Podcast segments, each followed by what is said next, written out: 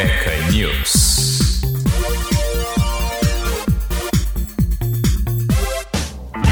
Sejam bem-vindos ao Cueca News, seu jornal de formato podcast de toda, repetindo toda sexta-feira com as notícias mais importantes e curiosas da semana que passou, para você seguir aí muito bem informado para a próxima semana. Eu diria que esse cueca é o mais focado em vacina possível, porque o que, que tem notícia de vacina, de C P I que saiu essa semana não foi brincadeira. Então vamos começar logo para ver o que aconteceu nessa semana.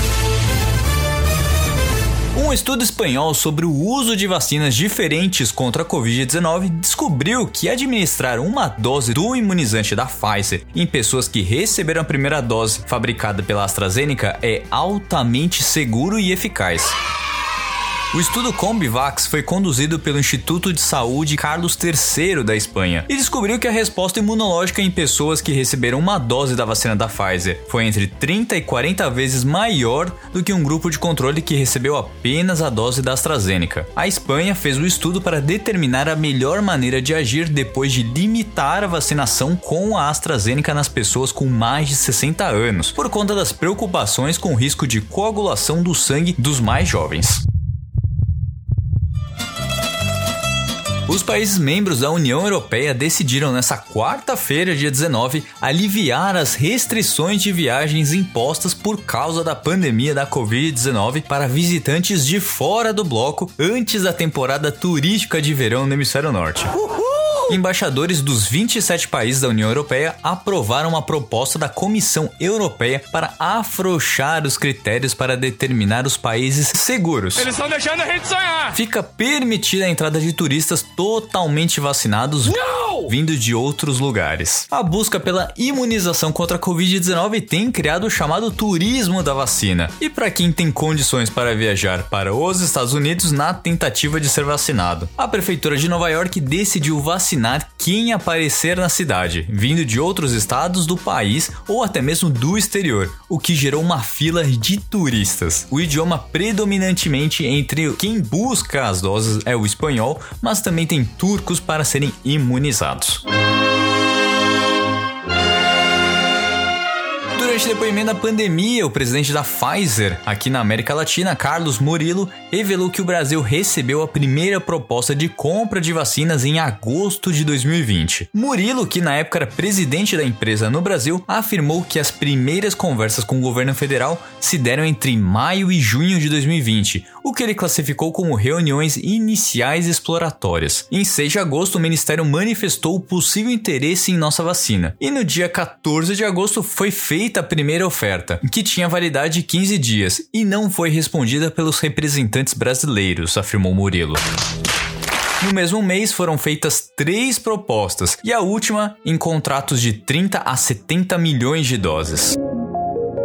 A espaçonave chinesa Tianwen um, sem tripulação, pousou com sucesso na superfície de Marte nesta sexta-feira, informou a agência de notícias estatal Xinhua. O feito tornou o segundo país, depois dos Estados Unidos, a pousar no planeta vermelho. A corrida espacial aí se tornando bem lucrativa e interessante para muitos países.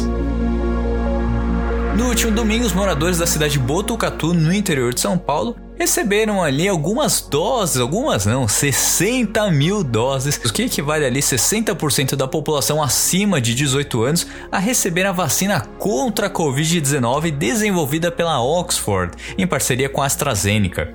O objetivo é que todos os habitantes com mais de dezoito anos da cidade recebam as duas doses da vacina. A imunização em massa faz parte de um estudo do Ministério da Saúde que vai testar a eficácia do imunizante contra as cepas do coronavírus.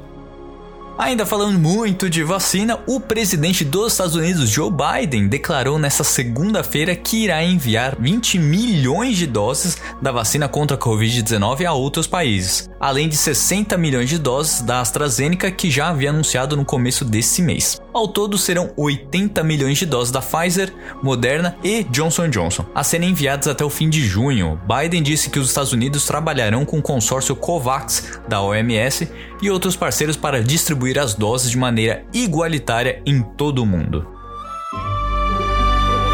Agora uma notícia muito curiosa. Você sabe qual que é o melhor hotel do mundo? Pois é, não é na Suíça, não é nas maravilhosas praias da Malvinas ou qualquer outro lugar que você ache incrível. O melhor hotel do mundo está em Gramado, no Rio Grande do Sul, aqui no Brasil. O Colline de France foi coroado como o melhor hotel do mundo pelo Traveler's Choice dois mil e vinte e um da plataforma TripAdvisor. O local promete ser um pedacinho da Europa no Brasil, com experiências exclusivas, muito requinte e conforto. São ao todo trinta e quatro suítes que unem a herança do Império Francês com toques contemporâneos na sua decoração. Detalhes pintados em tons de ouro ou prata em seus ambientes aromatizados com uma fragrância personalizada.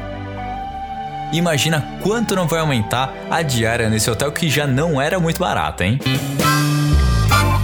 E por falar em dinheiro, o bilionário Elon Musk perdeu o posto de segunda pessoa mais rica do planeta para o francês Bernard Arnault, presidente do conglomerado de produtos de luxo L V M H, o dono da marca Louis Vuitton, para quem não conhece. A fortuna de Musk caiu nesta segunda-feira junto com as ações da Tesla, que perderam dois vírgula dois por cento no pregão do dia da Nasdaq em Nova York. De acordo com o ranking de bilionários atualizado diariamente pela Bloomberg, o empresário ficou três vírgula dezesseis bilhões de dólares menos rico. Em depoimento à C P I da pandemia, nesta terça-feira, o ex-ministro das Relações Exteriores, Ernesto Araújo, afirmou que nunca promoveu atritos com a China e que não entende nenhuma das declarações como anti-chinesas. O ex-chanceler também disse que a postura do Itamaraty com a China não foi responsável pelo atraso dos insumos necessários para a produção das vacinas contra a covid dezenove. Araújo foi interrompido pelo presidente da comissão, Omar Aziz, que lembrou ao ex-ministro que ele estava sob juramento de falar a verdade. Em um artigo, o senhor faz uma declaração de que a pandemia era para ressuscitar o comunismo. Na minha análise, o senhor está faltando com a verdade, disse Aziz. Vale lembrar que em vários discursos foram acionados embaixadores tanto brasileiros quanto chineses aqui no Brasil para emitir pedidos de desculpa por declarações feitas pelas autoridades brasileiras, a cultura e a própria China. E outra sessão que foi tão esperada foi a do ex-ministro de Saúde, nosso querido Eduardo Pazuello, que andava sem máscara aí por Manaus, enfim. Volta alguns cuecas no news que você vai saber algumas atrapalhadas que aconteceram. Ele foi ouvido nessa quarta-feira, dia dezenove, na C P I da pandemia e afirmou durante a sessão que nunca foi orientado pelo presidente Jair Bolsonaro a desfazer o contrato com o Ministério da Saúde, com o Instituto Butantan, para a compra da vacina Coronavac. Bolsonaro havia desautorizado a compra da Coronavac, anunciada por Pazuello em reunião com governadores em vinte de outubro de dois mil e vinte. No depoimento à C P I, Pazuello afirmou que não havia assinado o contrato com o Butantan, apenas uma carta de intenção de compra, e que o presidente nunca orientou a não comprar doses da Coronavac. Dois funcionários do Conselho de Segurança Nacional da Casa Branca foram atingidos por uma doença misteriosa no final do ano passado. Os detalhes recém-revelados fazem parte de uma investigação para determinar quem ou o que está por trás desses incidentes estranhos. Os casos são consistentes com uma série inexplicável de experiências sensoriais e sintomas físicos que adoeceram mais de cem diplomatas, espiões e soldados norte-americanos em todo o mundo e passaram a ser conhecidos como Síndrome de Havana. Isso tá parecendo um filme do zero zero sete, hein?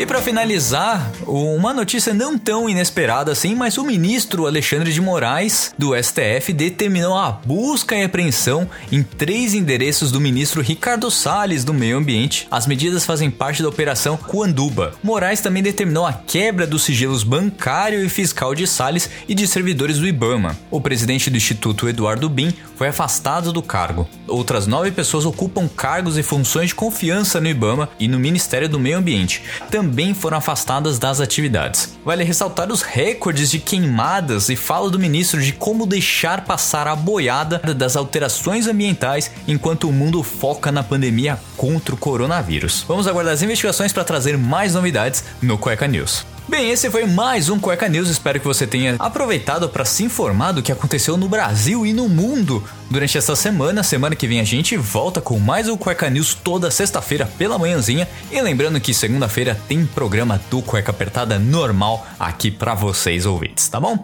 Um beijo a todos e até semana que vem. Tchau!